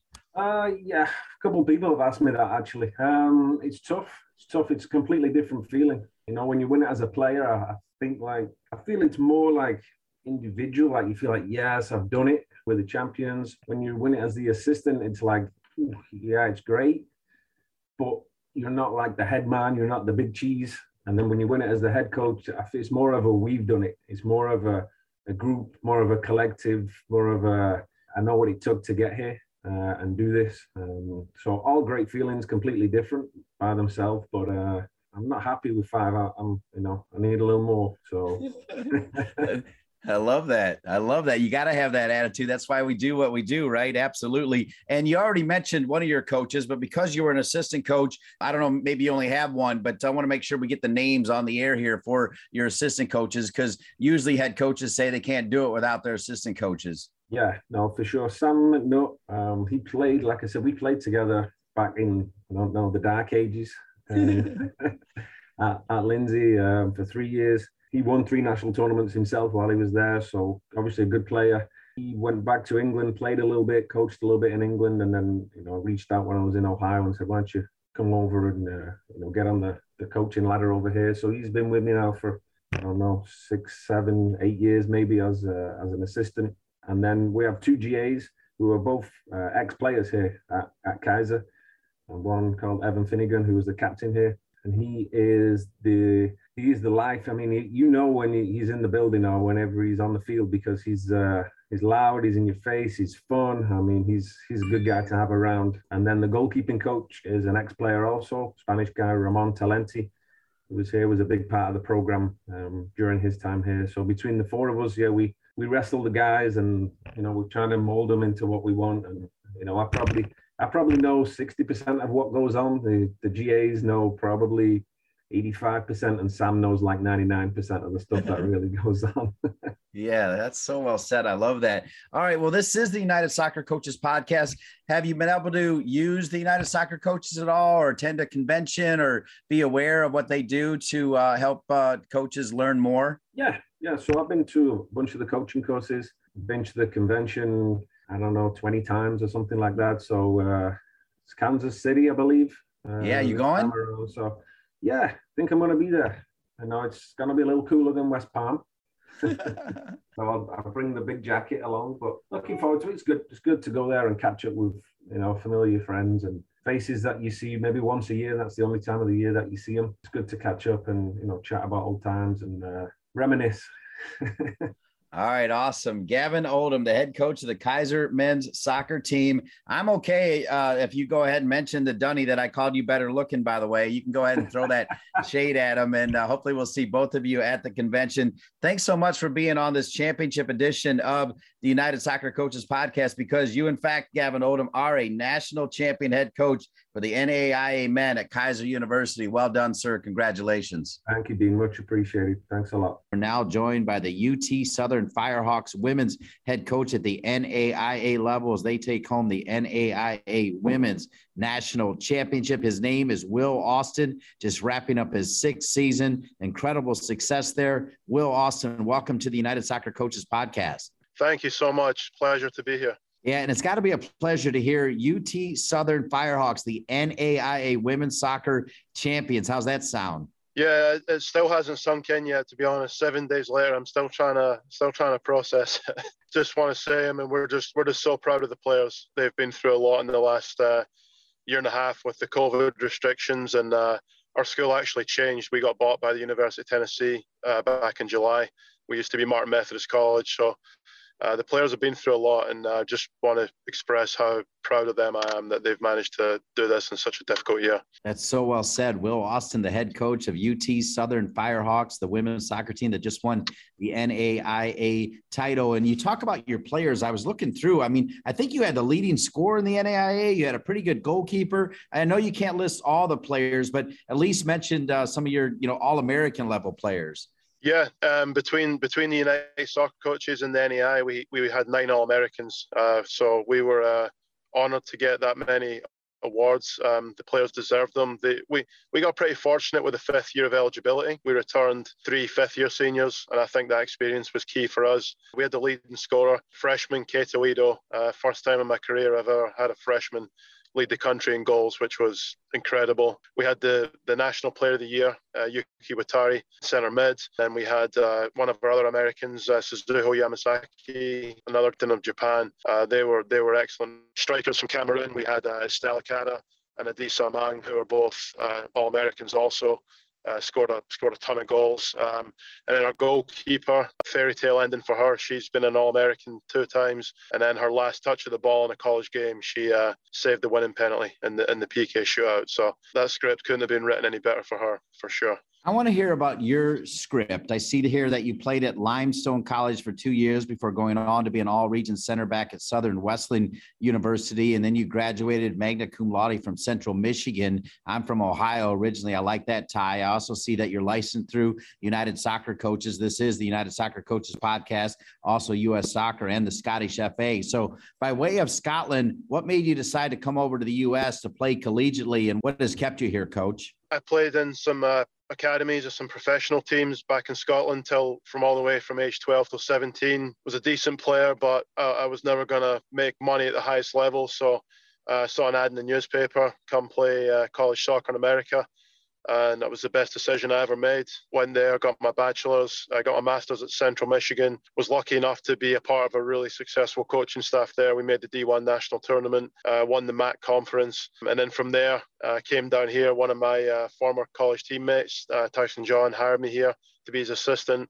And then when he moved on, uh, I took over the head coaching job here six years ago. Um, I was fortunate enough where the, the college here sponsored my work visa uh, to keep me in the country, and uh, yeah, just uh, just love coaching soccer. It's uh, I got done playing and didn't really know what I wanted to do, so it felt like I wouldn't have to work a day in my life if I got to coach, and it's uh, it's been that way ever since. So I'm definitely uh, very blessed and fortunate to have had a lot of lot of great mentors and a lot of people help me along the way. Let's hear about those mentors. We're about mentors on this program. United Soccer Coaches, I think, is really good about mentors as well. Who are two or three people that played a big role in your development as a coach? For sure. Jerry Cleary, here. He won the he won three national championships here at Martin Methodist College before I arrived. He's he's been a big mentor. He he set the program here. He he established the program. Uh, we've been to 18 national tournaments in a row. Uh, so I was I was very lucky to take over a, a highly successful program.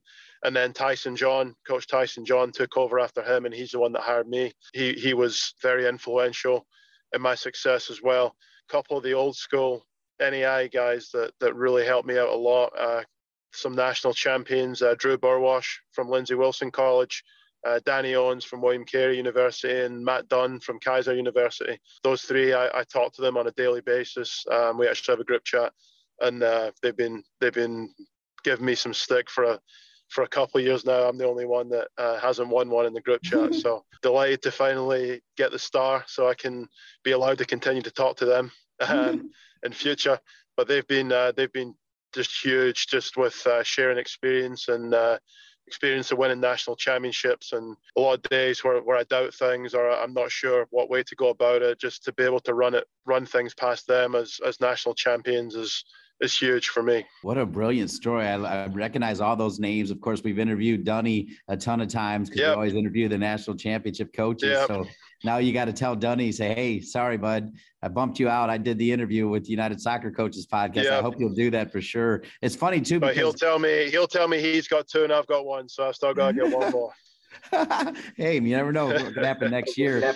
So I know it used to be called Martin Methodist, but paint the picture for me of UT Southern. Where where is it located what makes it so special?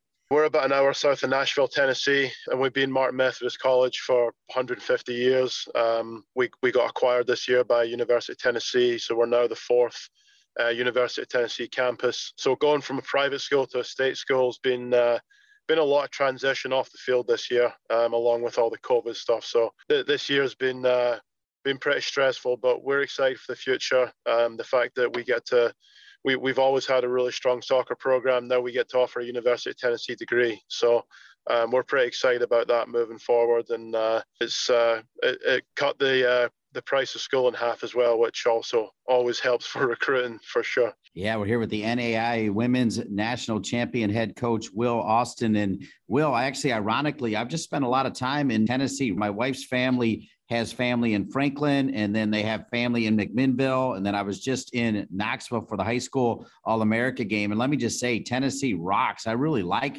that state, and I was just in a small part of it. But I got to believe you like Tennessee as much as me. It's a pretty cool state. Yeah, yeah, definitely, definitely a really cool place. And uh, the the cool thing about our roster is we have we have five really high level internationals. We have three Japanese and, and two from Cameroon, but sixty percent of our roster is uh, Tennessee Tennessee players. So the level of soccer here is, is very high, and we're very proud of the fact that um, that such a high percentage of our roster is, is Tennessee kids, and, and we want to keep it that way.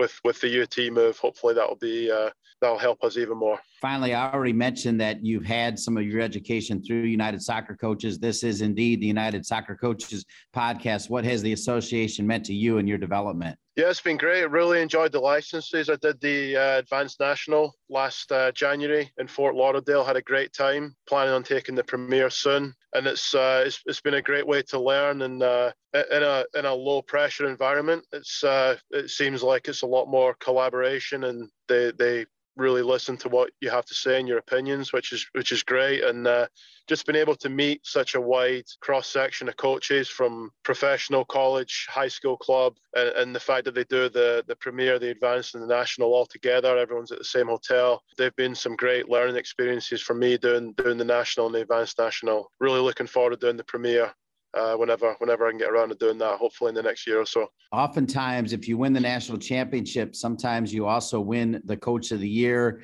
I know the NAIA does their own thing, but United Soccer Coaches does recognize the NAIA Coach of the Year. That means I hope I might see you in Kansas City. Do you plan to be at the convention? I plan on being there. Yes, sir. All right, Will Austin, you'll be there, and everybody will want to talk hopefully, to you. Hopefully, hopefully, be lucky enough to win that award. Yeah, and if you would do, then I'll be up on that stage, and I look forward to shaking your hand up there as well, or fist bump, whatever's COVID friendly. You know, we got to do it the the right way. But uh, congr- congratulations, Will, yeah. on winning that national championship. Here's to getting one more, so you can call Dunny and say, "Hey, I, I got two as well." Absolutely. Absolutely. Thank you so much for having me on. Really appreciate your time. We've talked to seven college championship coaches. We'll probably have a few more on next week. We have to spend time with another 30 under 30 member before we close the show. And we do that with Wingate and U.S. Youth National Team staff coach Sam Raper on the bounce. Does managing your club or league feel like a second job?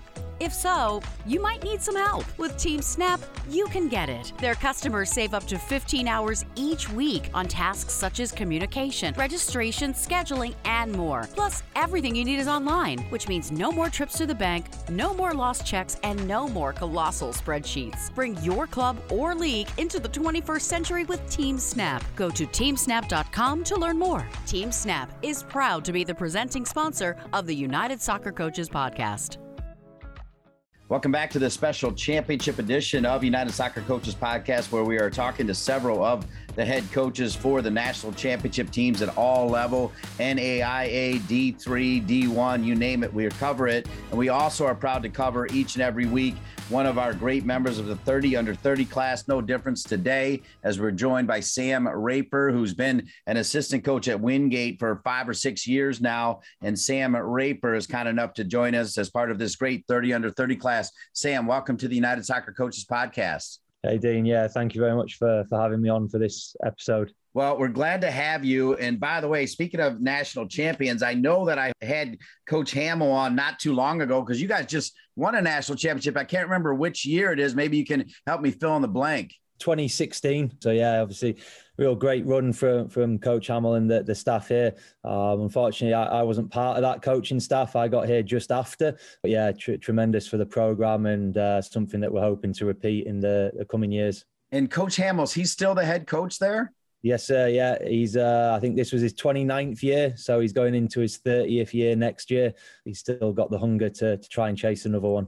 All right. I love hearing about the journey of all of our 30 under 30 members. I know you're from York, England. Talk about your path from England, what you did there, when you decided to come to the United States. Did you play over here? And what you did before you came to Wingate. And please don't be humble. We like to hear your story on how you got to where you are kind of very fortunate. Um, I was kind of coaching with a, a few different uh, kind of amateur clubs in England, um, just working my way through kind of the, the pathway.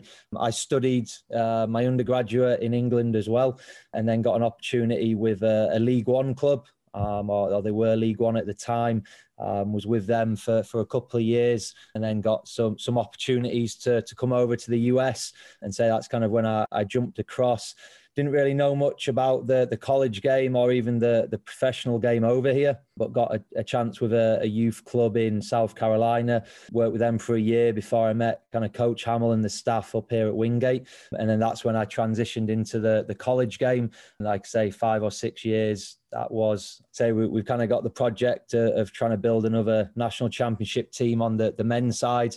Um, I have worked on both the men's and the women's sides here, and again, very fortunate with the the women in 2019 when we made the the Sweet 16. Uh, at the same time, I was with the men and we made the Elite Eight, and then obviously trying to continue that just on the men's side. Um, and then in the last few months, actually um, now work for the the US Women's Youth National Team as well. So I'm, I'm involved with a lot of their camps, um, and obviously kind of all of my roles specialising with the goalkeepers um, as well as being kind of the assistant coach um, or second assistant with the programs and then um, doing all the goalkeeping bits and, and everything that that incorporates. That's a great storyline. So tell us how how you're able to work your way into us soccer and be a part of their staff. That's pretty exciting coach yeah, definitely. Um, and say something that I, I didn't actually expect. Um, certainly not at kind of this stage. Um, obviously, representing a country and, and coaching at that level is always something that you aspire to do. Um, and say already getting it at 28 years old, it, it was kind of a, a, real big achievement. Say, luckily the the the women's uh, goalkeeper coach, uh, Philip Paul. He um, he'd heard and, and, seen some of the stuff I was doing, and then they reached out and asked me to to be a part of it. Uh, we've had a couple of camps already post COVID, and say just a, a, tremendous experience. Very grateful that I get the chance to to obviously coach collegiately, and then be given the opportunity to to go off and do those camps at the same time. The learning opportunities that I get to do are, are tremendous. The the coaches, the experience you're around, um, obviously from a, a, personal development standpoint, are huge.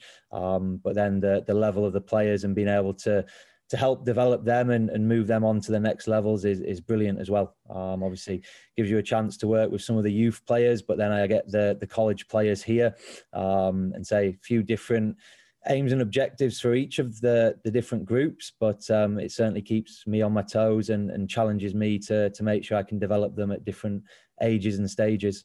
That is flat out awesome. And it's also, I think, as you know, it's pretty awesome to be selected to this 30 under 30 class. Jeff Van Duzen, who's going to be the new CEO for United Soccer Coaches, was telling me the other day that they get usually 500 applicants for this 30 under 30 program. And he's actually going to even kickstart the 30 under 30 program when he takes over in January. So you'll be excited about hearing from him and what they have planned for your group and, and future groups. What did it mean to be a part of this elite level class, this 30 under 30 for United Soccer Coaches?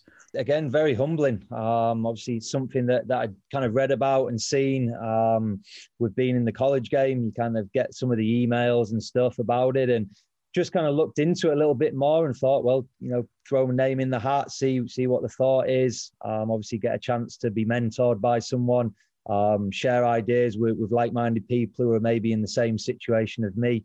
Um, maybe help some of them as well if they're in different environments. Um, and again, just like the, the soccer world is, it's all about networking, um, growing relationships with other coaches, sharing ideas um, to, to obviously make sure that we we help develop the the next kind of generation of players. Um, and it's certainly something that, as much as I thought about how it would help me, it's also a case of trying to share some knowledge and, and pass things on to, to other people um, who maybe don't have the resources that, that I'm available to. Um, again, I feel very fortunate with the setup that I have at Wingate um, that, that's provided. Obviously, the the experience with the the youth national teams now, um, and there's obviously people who are around the same age who maybe have aspirations of, of trying to get there as well, and I can hopefully give them a bit of an insight and maybe help push them to to how to achieve it as well. Um, again, I've had a very fortunate journey, a bit different to a lot of people over here. Uh, most people obviously play and then move into coaching. Um, but I've kind of had the experience of, of studying elsewhere, being used to a, a different game, different academy settings with the youth players, um, and then coming over here and getting to experience that as well. I remember Coach Hamill painting a great picture of Wingate, but because it's been quite some time, can you tell everybody what makes it a special university, please? Just the community feel. Um, we, we are a small school, I think 2,600 undergraduate students. Um, the, the town of Wingate kind of doubles in size because of the university. Um, and the, the pillars that it kind of focuses on, um, the, the biggest one is the community, giving back to, to the, the, the area around. Um, we have, I think, 26, 27 sports programs here. Um, so the, the student body is a lot of student athletes um, and, and everyone just supports each other. Um, it, it, reminds me a lot of kind of where I came from back in England, um, just a, a, small town on the outskirts. Um, and yeah, the, the opportunity to just be around different people. Um, we, have got people from all over the US. We've got a lot of international students across a lot of the different sports. It's kind of picturesque type place in in the countryside in North Carolina, um, and just great people. A lot of people have been here for many years. Obviously, just like Coach Hamill, you kind of get here and you you you just get stuck, um, and and not in a bad way. It's just a tremendous place to be. We're given a lot of opportunities to learn and develop, um, and we we make a big impact into the community as well. You mentioned mentors. You will get a mentor as part of this 30 under 30 program, but even at a young age, you've had some incredible people help you along the way. We like to name drop here. Who are two or three people that have really helped you develop into a great coach? Yeah, well, I mean, Coach Hamill is obviously definitely the first one with it. Um, I think everyone who kind of knows Coach as well, it's um, he's always there to help he, the the people who he's around, the players, the coaching staff. Um, even if you're you're not directly within the the soccer program here, um, he's always happy to help and and giving the the opportunity to learn. Um, and and that's definitely one of the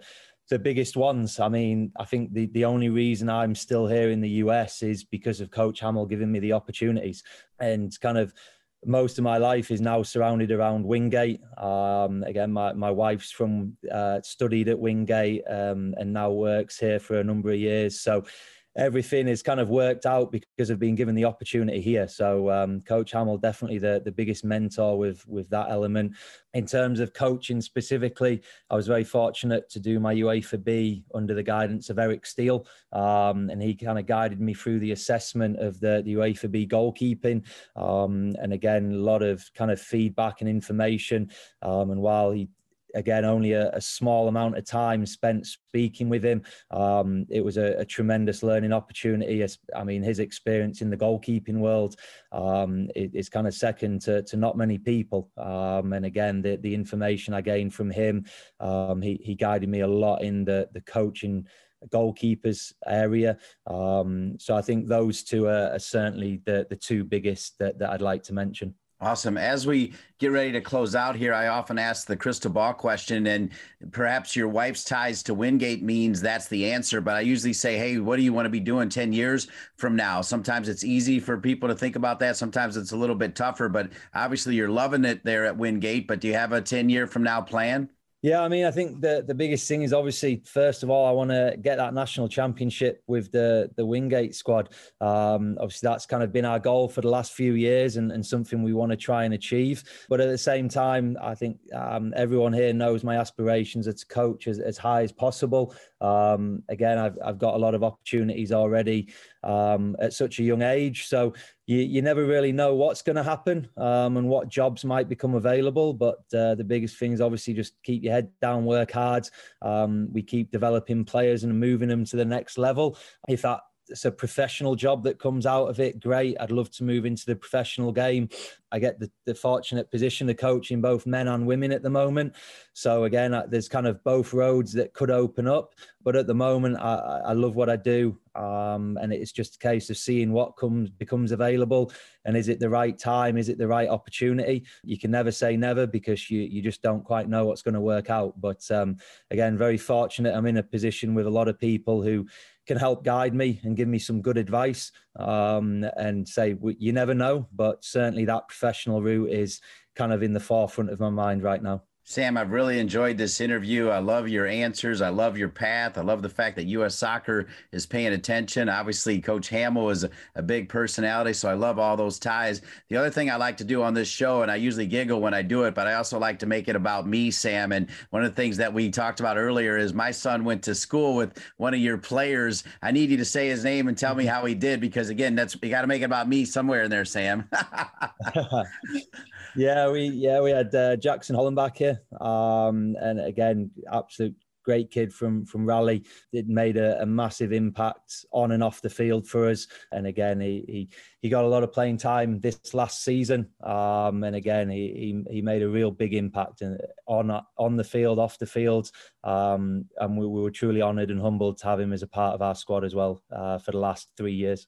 There you go. We just picked up the Cardinal Gibbons Mafia to listen to this podcast by dropping that in there as well. As my son went to Cardinal Gibbons with Jackson, they started at South Carolina together, and uh, I know he was pumped when uh, he heard Jackson was going to Wingate because he went down to South Carolina and said, "Hey, I want to play soccer," and Wingate gave him the opportunity. Sam, you got a bright future ahead of you. Really enjoyed this. Congratulations on being a member of the 30 under 30. I am sorry we'll miss you in Kansas City, but I love what you're doing for U.S. Soccer. Keep it going, my man. Give Coach Hamill my best as well. I will do. Thank you very much for having me on. Okay, I want to thank all of our championship head coaches from Florida State women, Mark Krikorian from the Division Two men, Cal State LA, Chris Chamides, Division Two women, Grand Valley State, Jim Conlin. Division Three men, Connecticut College, Ruben Burke, Division Three women, Christopher Newport, Jamie Gunderson from NAIA men, and Keiser, Gavin Oldham from NAIA women, Tennessee Southern, Will Austin, and our 30 under 30 member, Sam Raper. I also want to thank Bailey Conklin and Erica Dyer for all their great work, Sean Chevrolet, and of course our producer, Colin Thrash, and the great Jeff Van Dusen, everybody at United Soccer Coaches. For all of them and all of you, I'm Dean Linke. We'll see you next week for another edition of the United Soccer Coaches Podcast presented by TeamSnap.